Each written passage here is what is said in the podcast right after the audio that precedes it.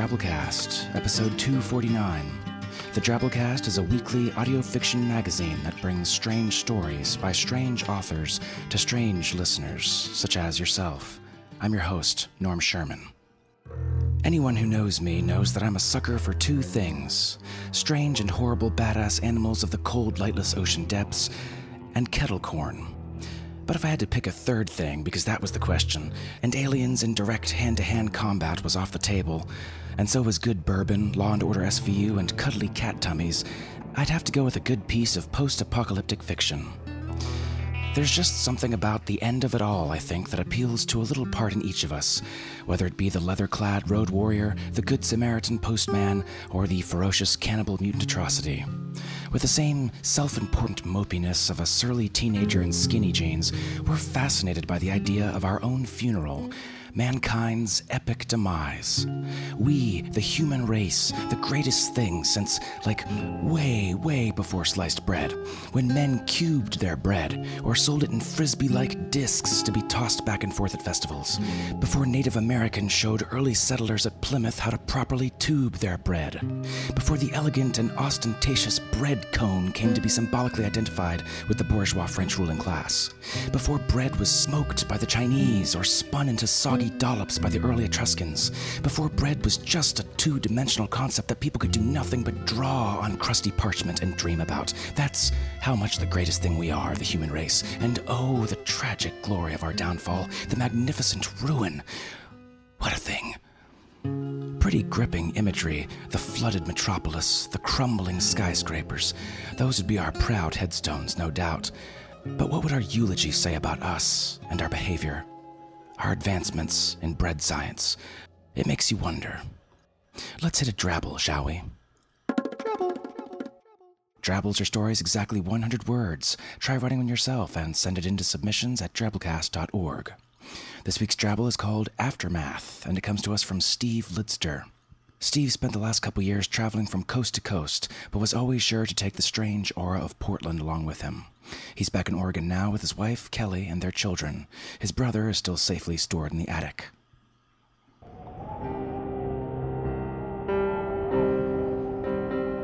It was early in the morning, and Christmas Day had just passed. Here and there in the quiet streets, alone or in small groups, the survivors huddled around makeshift bonfires made from trash cans and kerosene. The shivering people warmed themselves in the red blankets that the Salvation Army worker had passed out and chewed slowly at the C rations he had also left as a gift. In truth, the survivors were few, those special select ones that were known as the nice. There had been so many people on the naughty list in Portland that year. So very many people.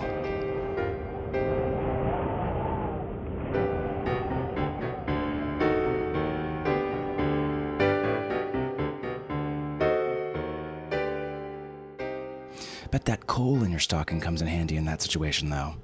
Christmapocalypse. Sounds like old Phantom Claus has got out his list again and is giving it a cursory glance. Better watch your back, Timmy. Our feature story this week is called Jimmy's Roadside Cafe, and it comes to us from Ramsey Shehadeh. Ramsey splits his time between writing stories and writing software. His fictions appeared before in Weird Tales, Strange Horizons, the magazine of fantasy and science fiction, and you've heard him here on the Drabblecast before in Drabblecast 206, Creature. He blogs at doodleplex.com slash glassmaze. So without further ado, we bring you Jimmy's Roadside Cafe by Ramsey Shehadeh.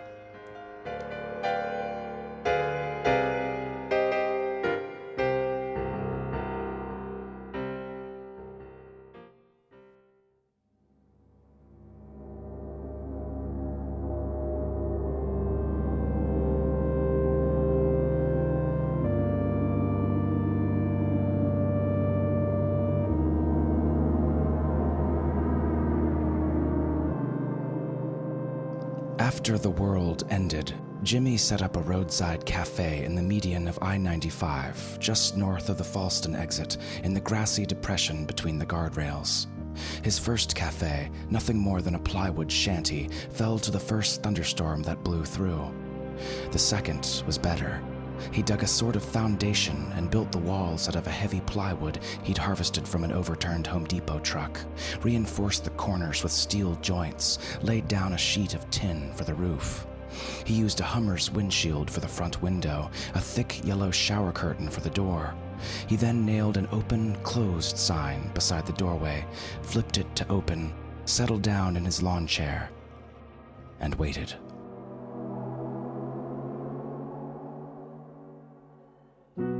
Two days later, he got his first customer. She was half gone already, her face a mass of pinkish sores, one of her eyes pure red and swollen nearly out of its socket. She came out of the north, staggering drunkenly between the ranks of stopped cars, moving with the hitched staccato gait of creeping atrophy. Hello, he cried, and jumped up, waving frantically, then rushed onto the road and wended his way through the dead cars toward the woman. He stopped in front of her, panting, smiling broadly, and held out a hand. Welcome to Jimmy's Roadside Cafe. I'm Jimmy. The woman stopped, swayed, put a hand on the side of a Corolla to steady herself. She was wearing a man's trench coat over sweats, sneakers at least two sizes too big for her, a pink floral top. She studied him for a moment, then said, I need help. Of course, said Jimmy, smiling broadly. Come on inside.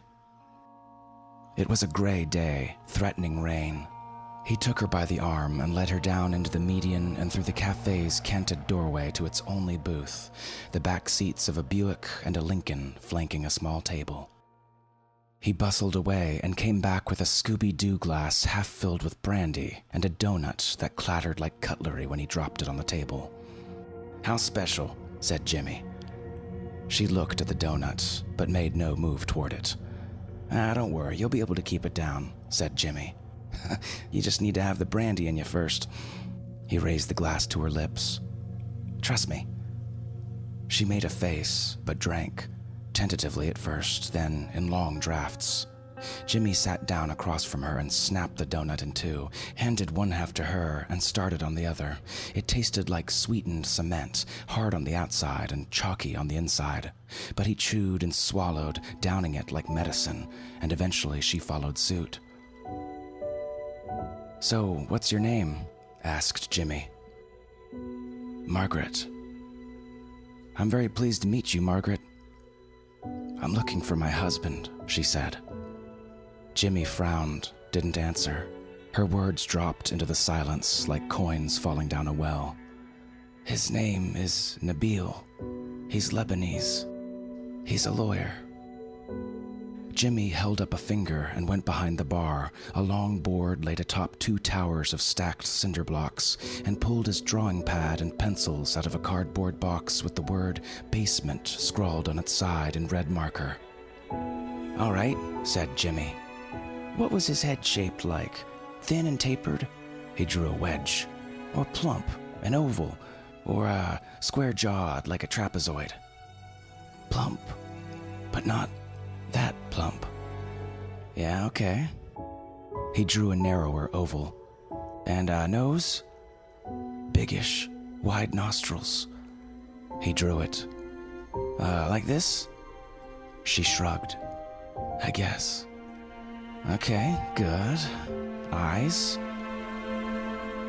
And they worked their way through it, building the dead man's face feature by feature until they had a portrait. He sketched in a thicket of short black hair, curly and tousled, and a thick neck with a prominent Adam's apple, then spun it around. Like that? She nodded. That's him. Jimmy spun the portrait back and wrote, Have you seen this man? along the bottom, then went outside and nailed it to the wall beside the curtain. He looked up and down I 95, so thick with dead cars that it seemed paved with them. He went back inside. Margaret was studying herself in the full length mirror mounted horizontally behind the bar. The face that stared back at her was ravaged, bewildered, numb. So, uh, hopefully, we get some news, Jimmy said. Do you want some more brandy? She nodded, then coughed, a long, racking heave that spattered blood and mucus on the table between them. Jimmy leapt up and came around and put an arm around her shoulder and held her until the spasm passed. She was crying. It hurts, she said. I know. Hey, why don't you try this? He produced a lozenge. It helps a little. He rose and unfolded his bed, a portable cot with a thin foam mattress, then helped her onto it and drew a woolen blanket up to her neck. Try to sleep, he said. He knew she wouldn't, though. The disease ate sleep and left dementia and demon visions in its wake. He thought about giving her morphine, but there wasn't much to spare, and she'd need it later. He waited until her breathing slowed, then went outside, drawing the curtain shut behind him, and eased himself into his lawn chair. He looked out at the empty world.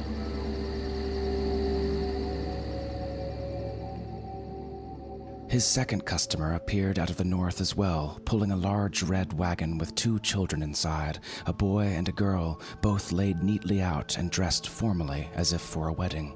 The boy in a black suit and a little red bow tie, and the girl in a frilly blue dress with lacework at the sleeves. Hello there, said Jimmy, scurrying up the bank to the road. This new visitor was large, bald, and broad shouldered, and wore a charcoal Giants jersey and a pair of blue sweats torn at the knees. He slowed but did not stop and fixed Jimmy with a hard glare.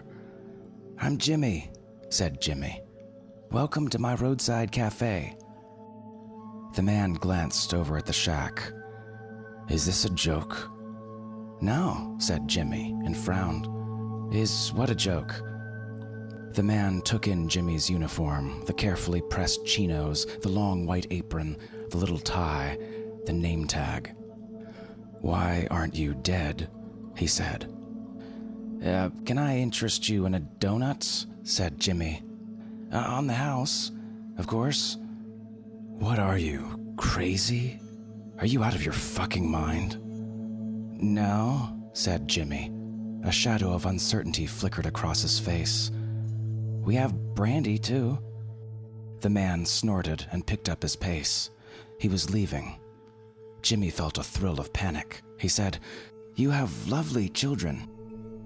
The man stopped, dropped the wagon's handle, and in one fluid motion spun around and slammed his fist into the center of Jimmy's face. Jimmy heard his nose crack and the world went dark. When he came back to it, he was on the street, and the man was straddling his chest, hitting him and hitting him. Every blow was seismic, the pain monstrous and then incomprehensible. A gentle thrill of peace passed through Jimmy's body. He felt sure that he would die soon. And then there was a voice, low and rasped, barely audible. The man paused and looked over at the cafe. Margaret stood framed by the slanting doorway, stooped and leaning against the wall, wrapped tightly in Jimmy's blanket. He looked back. Is that your wife? Jimmy swallowed the blood in his mouth, licked the blood off his lips. Uh, no, he said. That's Margaret. Margaret, said the man, and after a moment planted a hand on either side of Jimmy's body and pushed himself to his feet. He wiped the sweat out of his eyes, bent, and offered his hand. Jimmy took it. His left eye was already swollen shut, and he thought that one of his cheekbones might be broken. He swayed for a moment, waiting for the dizziness to pass. Can I offer you some brandy? he said, spitting out a tooth. On the house, of course. The man's name was Patrick Kramer. He'd moved to New York with his wife a year before the plague and was back on his way to Florida now. New York was my wife's idea, he said. She wanted the kids to grow up in a city, museums and plays and culture and shit. But we never got around to any of that, so it was just a really expensive place to live in a really small apartment. They were sitting outside the cafe, all of them, Margaret had begun screaming during the night, so Jimmy gave her a couple of doses of morphine, which had done wonders. Even though it was only temporary, he was glad to see her better, smiling, her face a lovely echo of what it had been before the plague. Jimmy had gone scavenging the day before and came back with two more lawn chairs and a bag of beef jerky, teriyaki flavored. They were eating the jerky now, Jimmy tearing it into thin strips for Margaret to swallow. She couldn't chew very well anymore. Her teeth were coming loose, swimming uncertainly in the pink soup of her gums. I went to New York City once, said Jimmy. I was 17. We were going to look for prostitutes, me and my friends. Did you find any? said Margaret, smiling. Jimmy nodded. Oh man, lots of them. Big ones and small ones, fat ones and thin ones. Margaret laughed. They sound like they're from Dr. Seuss. Horton humps a whore, said Patrick. I chickened out though. I went to a diner and waited for my friends to get done. That's where I met my wife. I have to tell you, Jimmy, said Margaret, still smiling. That isn't the most romantic story I've ever heard. I met my wife that night I couldn't find any hookers, said Patrick, and chuckled quietly to himself. The wagon with his children in it was parked close by under a cloud of flies. Well, for me, the biggest thing about New York was the crowds, Jimmy said. Lots of people don't like that, the crush, but I loved it. It's hard to be alone in New York. Patrick snorted. Easy to be lonely, though. Oh, you could be lonely anywhere, Jimmy said. I'd rather be lonely in a crowd. He squinted off into the distance.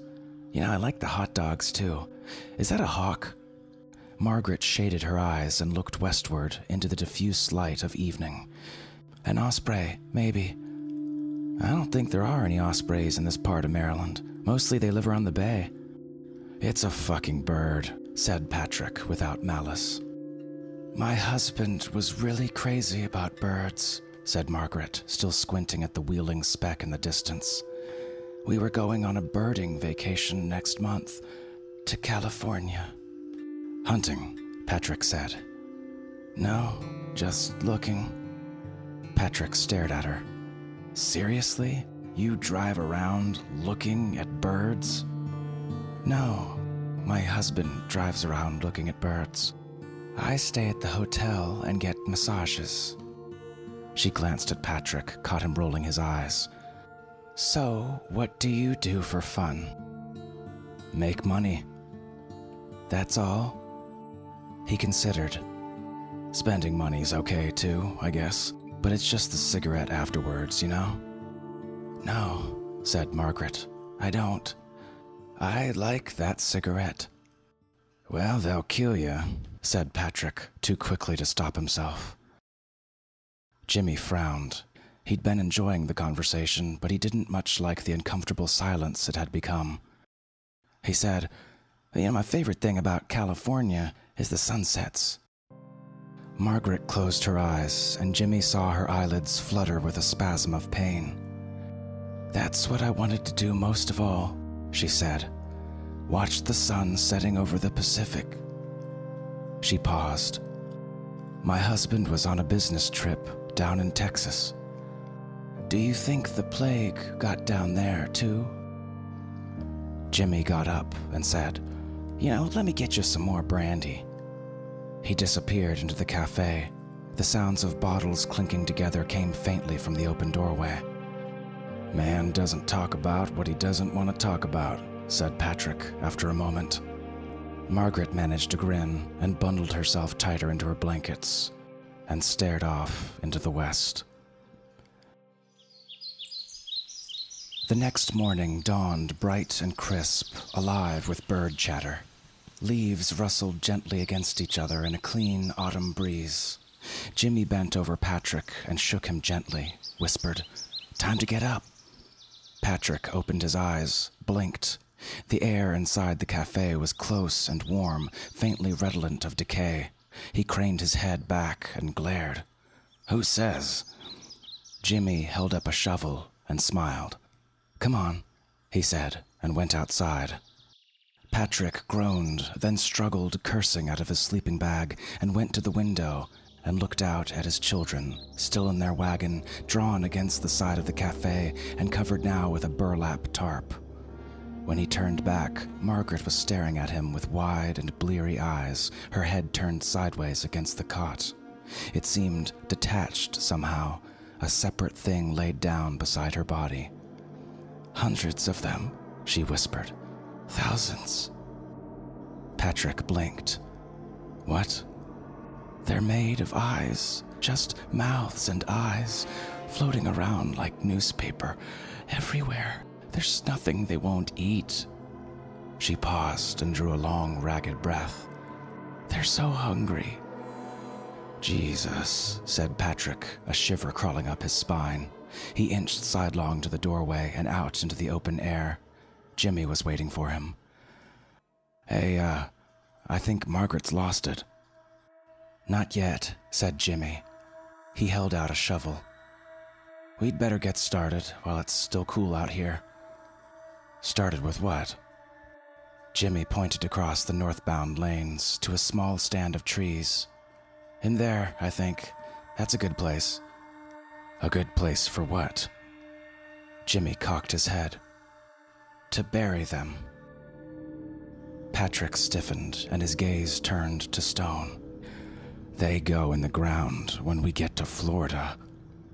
You won't get to Florida. Florida's a long way away. Let me worry about that. But they want to finish dying. Patrick didn't answer. A muscle worked restlessly in his jaw. If you were a dead person, would you want to be in a wagon right now, rotting your way down to Florida? Jimmy shook his head. I sure wouldn't. I'd want to be in the ground, where I'm supposed to be.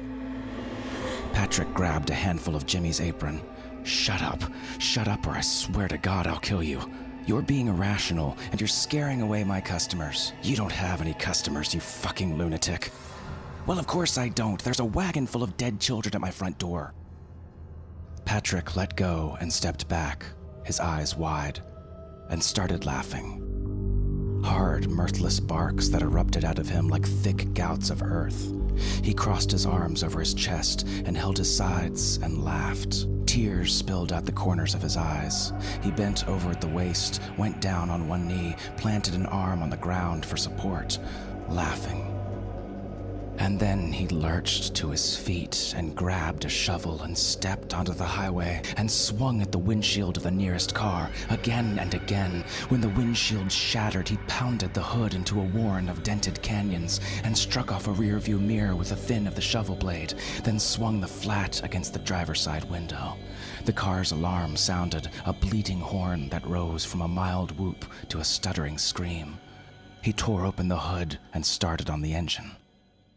The alarm cut off. Jimmy watched the birds while the car died beside him. Many of them were drab and uninteresting, but there were a few blue jays and robins, snatches of color fluttering between the vehicles, picking at what remained of the desiccated bodies inside. Before the plague, he'd never thought much about birds, except when they crapped on his car, and those had been uncharitable thoughts. Finally, Patrick threw down his shovel and staggered back. The car was a crumpled, shattered nightmare image of itself, sitting dead and canted in the center of a halo of broken glass. He collapsed heavily on the tarmac, slumped forward, breathing hard, head sunk into the hollow of his shoulders. Jimmy picked up the shovel and held it out to him. It's getting late. It's the boy's birthday today, said Patrick quietly. Dead people don't have birthdays, only alive people. Patrick looked up. You're a fucking monster, you know that? But he said it without conviction or heat, and a moment later took the shovel. They steered the wagon between the rows of frozen traffic to the opposite verge. The trees in the cluster Jimmy had chosen were denuded and emaciated, and managed to throw only a patchwork skein of shade on the earth beneath them. Three plywood headstones poked out of the ground like numbered chits from an ancient cash register. They said, Audrey, Frances, Kevin. Oh, someone's already here, said Patrick. There's room, said Jimmy, and plunged his shovel into the earth, stepped on the blade to drive it down. Aren't you curious about who these people are? Nah, He levered out a clod of dirt. I know who they are. Patrick waited, but Jimmy had nothing more to say on the subject, so he bent to the work. Two hours later, they had a broad, short, deep grave. Patrick threw down his shovel and wiped the sweat out of his eyes and went to the wagon and drew off the tarp. The little girl stared blindly up at him with red, swollen eyes.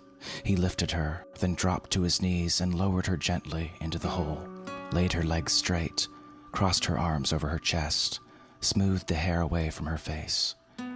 Then he did the same for the boy, as if he were putting them to bed. Do you want to say something? said Jimmy after a short silence. Like what? Like a prayer or something? I don't know. I don't pray anymore, said Patrick and began to cry quietly. I prayed, said Jimmy. When I buried Frances, I said, Please God, give her the pony she always wanted. And when I buried Kevin, I said, Please God, let him play with boys his own age because he didn't get to do that much when he was alive. And when I buried my wife, I said, I'll miss you forever. Which wasn't a prayer, I guess. He paused, considering. Well, maybe it was a prayer to her. They stood for a while. Patrick said, Go away, Jimmy. Okay. Just call me when you're ready. Jimmy put down the shovel and stepped out of the circle of trees and wandered for a while between the cars until he found a cache of magazines in the back of an old Nissan. He climbed onto the roof of a nearby van and lay down on his back and opened a Reader's Digest. He was just finishing an article about the many benefits of fiber when he heard the sounds of labor from the copse, the hiss of a shovel, the dry skitter of falling dirt. He put down the Reader's Digest and looked up at the sun, just cresting the apex of its arc, then down at the river of cars that stretched southbound down 95 into the day's bright and empty horizon. Margaret batted at the air. Her left eye had darkened into an angry shade of purple, nearly black, her skin was white and marbled with capillaries that stood out against the pallor like a skeletal road map. Her hair was falling out in clumps, exposing patches of white scalp. Jimmy caught up her hands and held them. He said, Nothing you're seeing is real. They're eating me, she spoke in a crackled, guttural whisper. They won't stop eating me. No, they're not. Come on, I have something to show you. He knelt and put one arm around under her back, the other in the joint of her knees, and lifted her. She was fragile as a bird and weighed nothing at all, a papier mache doll of a woman. The air outside had turned chill. The sun hung just over the tops of the trees, red and purplish, tinting the sky in fading orange strata. Jimmy climbed onto the highway and made for the van he'd sunned himself on earlier, moving quickly. Patrick was waiting on the roof. He handed her up, then scrambled after. You should leave her alone, said Patrick, his lips pursed in a prim expression of disapproval that seemed wildly out of place on his broad, rough hewn features. But still, he helped ease her into the low beach chair they'd brought up earlier. Jimmy knelt down and shook her gently. Time to wake up, Margaret. Margaret let her head loll to the side. Her good eye, pink now, rolled toward him. You're on fire, she said. I'm not on fire. Wake up now. There isn't much time. But she shook her head and kept shaking it, a gesture that shaded from refusal to anger to despair. Jimmy put his hands on either side of her head, steadying it, and brought his face close to hers and waited until her darting eyes slowed and found his. Good, said Jimmy. He swung around to sit beside her, draped an arm over her shoulder, and pointed at the cars below, a frozen river of metal and glass flowing endlessly southward. Now watch. Patrick frowned and shook his head, said something, but Jimmy wasn't listening. He was staring westward at the setting sun.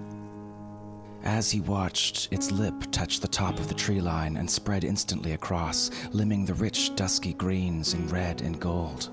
He turned back to the road and said, Okay, here it comes.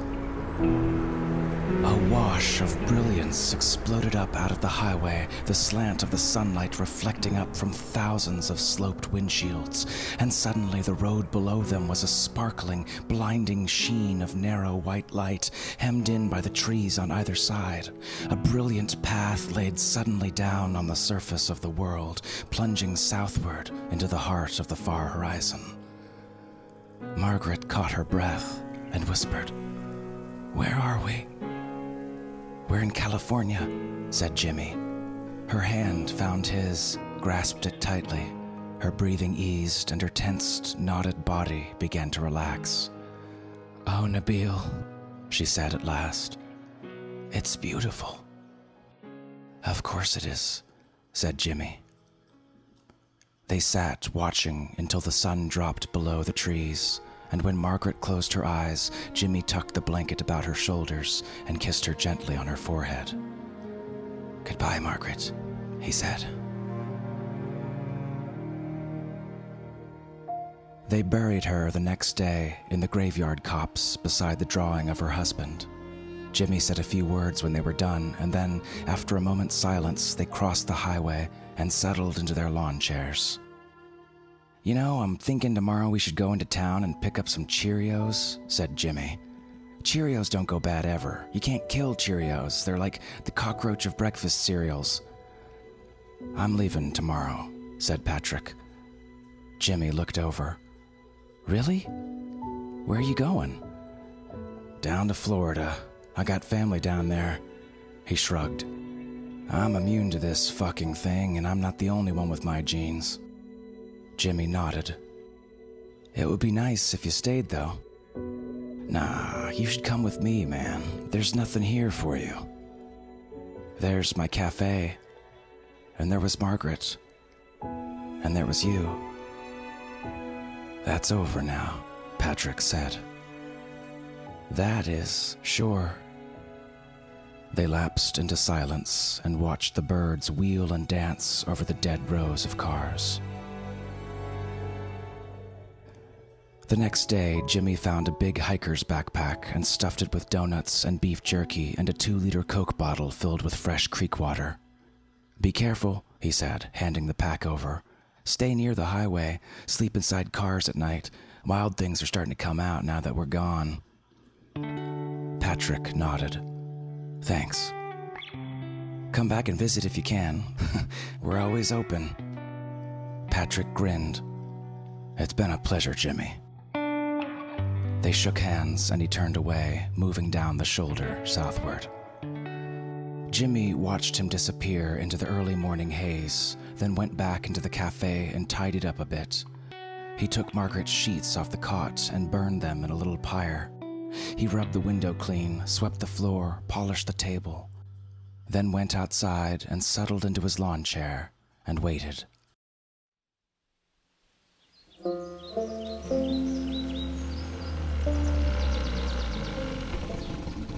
Four days later, a stuttering, puttering sound came down off the highway. He jumped to his feet and ran up, peering north. A scooter was winding its way through the cars, dragging a small makeshift wagon behind it. An Indian woman sat hunched over the handlebars, navigating carefully. The man in the seat behind her lolled against her back. His skin was pocked and white, his eyes vermilion.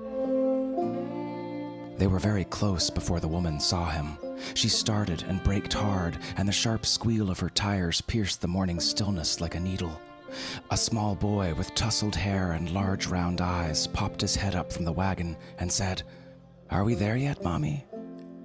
The woman clambered carefully out of her seat, then turned to catch the man behind her who was listing hard to the side. Jimmy rushed over and took his other arm, and together they eased him onto the street.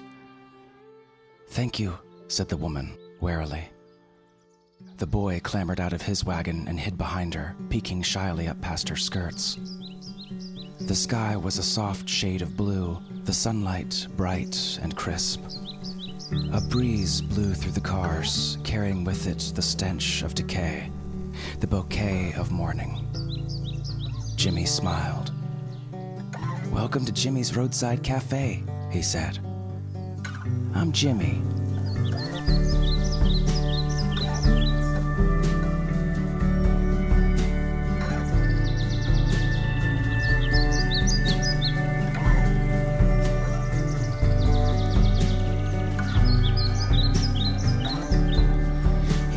sole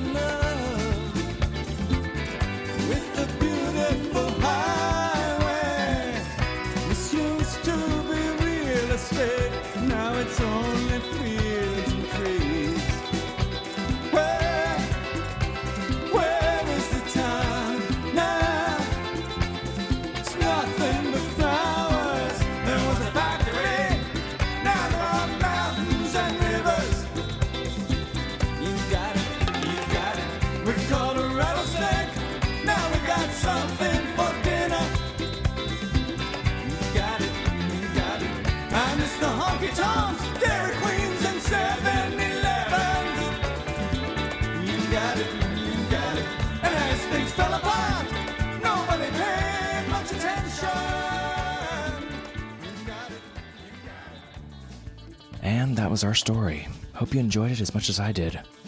The bleak post apocalyptic landscape might be a lot of things, but heartwarming, that's pretty tough to pull off. One thing it is, though, and another reason I think we're drawn to stories of post Armageddon, is a second chance. A chance to start from scratch. I don't mean for human civilization, I mean for us individually. Because we both secretly know that you and I will survive. The wasteland is a blank slate, a place where we might envision ourselves as that other person, the one you know to be latent somewhere inside you in dormant form, neglected and forgotten due to our careers, our families, our various obligations, our roles as cogs in the great engine of civilization. But take all that away, and you get to be whatever's left of you. Maybe that's a cannibal. Maybe it's a Jimmy. Suppose you'd be serving people either way, huh? So, as usual, this one's on the house. However, if you enjoyed this week's story, it's a great week to make a donation to the Drabblecast.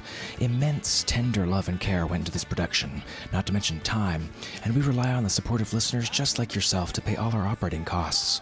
Just go to drabblecast.org and click the donate buttons at the top. There, you'll be able to use PayPal or any major credit card to make ad hoc donations or sign up for an automatic 5 or $10 a month subscription. We really appreciate it, folks. So, on to our 100 character Twabble story winner this week. Each week, of course, we run an open 100 character story writing contest through our discussion forums at forums.drabblecast.org, where weirdos just like yourself write and post up stories. We pick a winner each week and post it up on our Twitter feed at the Drabblecast. And our winner this week is Twabble guru Algernon Sidney is dead, with this one here. I saw myself buying new eyeglasses. For weeks, it's all my crystal ball showed me, every single time. It was a revision. Love it.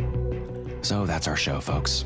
Remember, Drabblecast is produced with a Creative Commons Attribution Non-Commercial No Derivatives license, which means don't change or sell it. But feel free to share it all you like. Write us a review on iTunes or wherever you pick up our show. Blog about us. Tell a friend. Spread the weird. Special thanks to our kick-ass episode artist this week, Roo Vandegrift. Roo is a fungal ecologist from Oregon who moonlights as an illustrator. You can find him on Flickr at weirdness underscore Roo. So, our program is brought to you by myself, Nicky Drayden, managing editor, our submissions editor, Nathan Lee, editor at large, Matthew Bay, our art director, Bo Kaier, and with additional help from Tom Baker, David Carvin, David Steffen, Jake Webb, and Jonathan McNeil. We'll see you next week, weirdos. Until then, this is Norm Sherman, reminding you that you can't kill Cheerios.